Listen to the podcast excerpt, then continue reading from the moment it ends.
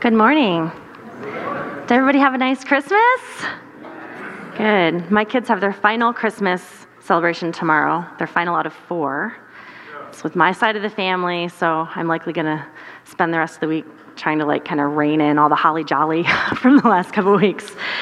So I don't know about all of you, but to me, Christmas seems to be a time when people think a lot about tradition. Some of us grew up in families where tradition is very, very important. And when I was growing up, we had a few different traditions around the holidays. My parents are from North Carolina, and that's where I was born, and most of my extended family still lives there. So there were years after we moved to Michigan when I was 8 years old, we'd pile into our light blue conversion van, and we'd drive down to spend Christmas with all of my family, so my aunts, uncles, cousins, grandparents. It was a super fun time, and I loved seeing my family, but I also have such fond memories of those car trips that we'd drive down. They became kind of a tradition of their own. My older brother and I would recite every line and sing every song from the movie Annie, and we'd play 20 questions until my parents made us play the quiet game.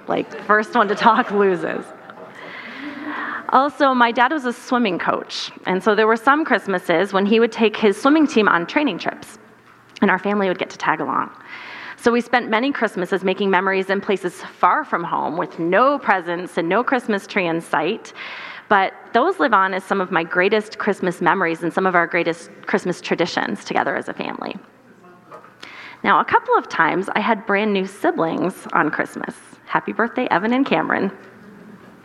And those were some of the most special Christmas traditions that I can remember, and celebrating their birthdays even today has become part of our family Christmas tradition. I am glad, however, that my parents didn't make an actual tradition out of having babies on Christmas, as much for their sake as for the rest of ours. And then some Christmases were simply spent in our living room at home, in our pajamas, opening gifts with my parents, brothers, and sister, and those, of course, are pretty special too. No matter where we were or what we did, though, I do remember one consistent tradition. Every Christmas Eve, my mom would read us the story of St. Nicholas. So just like Jesus being born and Santa coming down the chimney, the tale of St. Nicholas became a part of Christmas tradition for me and my siblings. And in fact, some of the Christmas traditions in which many of us participate today come from some of the most well-known stories of St. Nicholas.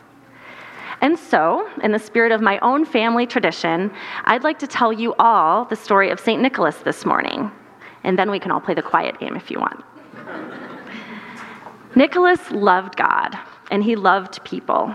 And he expressed that love by helping those around him in his community with the resources that he had available to him. Because he loved people so boldly and so selflessly, he was also greatly loved in return by those whose lives he impacted. Nicholas was born an only child to very wealthy parents in Patara, Lycia, which is located on the southern coast of what is now known as present-day Turkey. He was born around the year 280 AD. Nicholas's parents are said to have been generous with their money and their time, and they raised Nicholas to follow Jesus and to do the same. When Nicholas was a young teenager, his parents were helping victims of an epidemic. They themselves, his parents, ended up contracting this illness and sadly died when Nicholas was about 16 years old. Nicholas decided to take the money that his parents had left him and use it to help the poor. And in fact, Nicholas used his entire inheritance to do just that. So he soon gained a reputation as being someone who helped those who were less fortunate than he was, those who were suffering, and those who were in need. One of those families that Nicholas helped was a man and his three daughters who lived in Myra, where Nicholas also lived. As the story goes, this family was incredibly poor. So much so that the father could not afford to take care of his three daughters. When Nicholas heard of this man's plight and learned that the daughters would be put into a very dangerous situation if no one helped the family, he decided to do something about it. Nicholas filled a very small bag with money, and one night when everything was dark and quiet, he tiptoed to the man's house and slipped the bag of money in through the window so he wouldn't be found out. Legend says that when he tossed the bag of money in through the window, it landed in one of the girl's stockings, which was hanging by the fire to dry. The next morning, the father found the money, and he was overjoyed, but he was also perplexed about where it had come from. The father also knew that this wasn't going to be enough money to take care of all three of his daughters. But Nicholas knew this. The family went to bed again that night, and Nicholas returned a second time, tossing a second bag of money in through the open window and into a stocking hanging by the fire. Again, the next morning, the man was elated but also confused. And this time, he decided he was going to stay awake to see if he could find out where the money had come from. So late that night, when everything was dark and quiet, the man locked the window, hid, and kept watch. Nicholas returned with a third sack of money, and this time, upon finding the window locked, Nicholas climbed onto the roof and dropped the bag down the chimney. Because the father was hiding, Nicholas didn't know that he had seen Nicholas's act of kindness, but he did, in fact, see that Nicholas was the one who had been helping his family.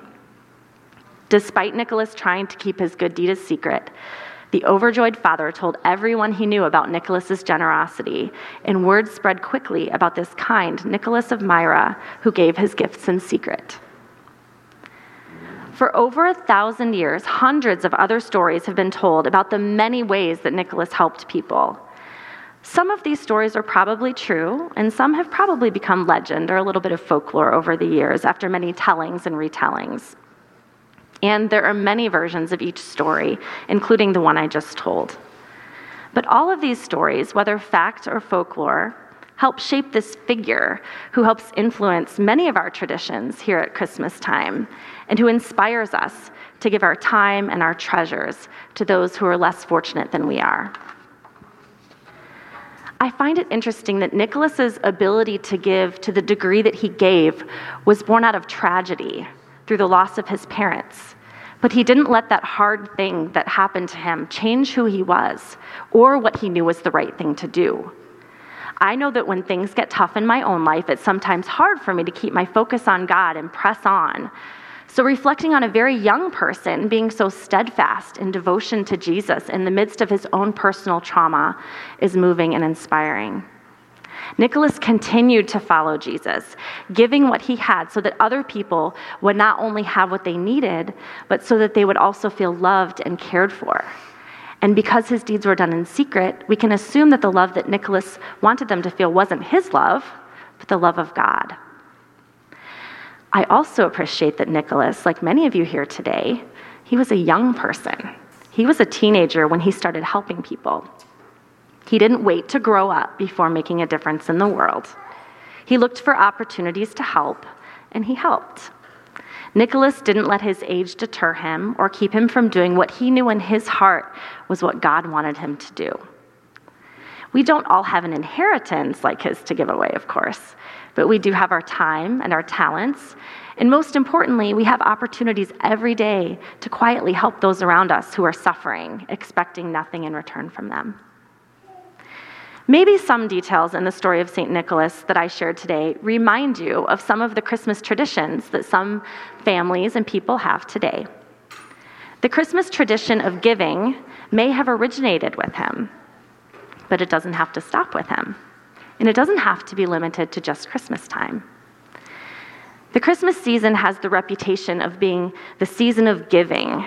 But what would it be like if we all engaged in random acts of kindness and generosity as a practice throughout the year, just like Nicholas did? Has anyone here ever been the beneficiary of a random act of kindness? It's kind of fun. It feels pretty great. Like when someone pays for your meal at the drive-thru, or they put some money in your expired parking meter, or they give you a card at Aldi and you don't even have to put the quarter in. It feels so good. A year ago, about this time, a teenager returned my cart for me in the Target parking lot, and I still cry when I think about it. I could have easily returned that cart myself, but the gesture made me feel seen and cared for. We could all use more of that in our lives. And I mean, who doesn't want to cry in the Target parking lot? I do it all the time. It's great. So St. Nicholas cards were passed out to you before the service, and you guys are welcome to take those home with you and reflect on the generosity in the life of St. Nicholas. And I also encourage you to do some learning on your own about St. Nicholas. He was a pretty amazing figure. And so I'm going to close today with the prayer on that card. Loving and gracious God, the bold faith of your gentle servant Nicholas teaches us self-control, how to care for others, and to share what we have. Give us strength and courage to be faithful to Jesus by following Nicholas's example, so our lives, like his, will reflect your love through Jesus Christ. Amen.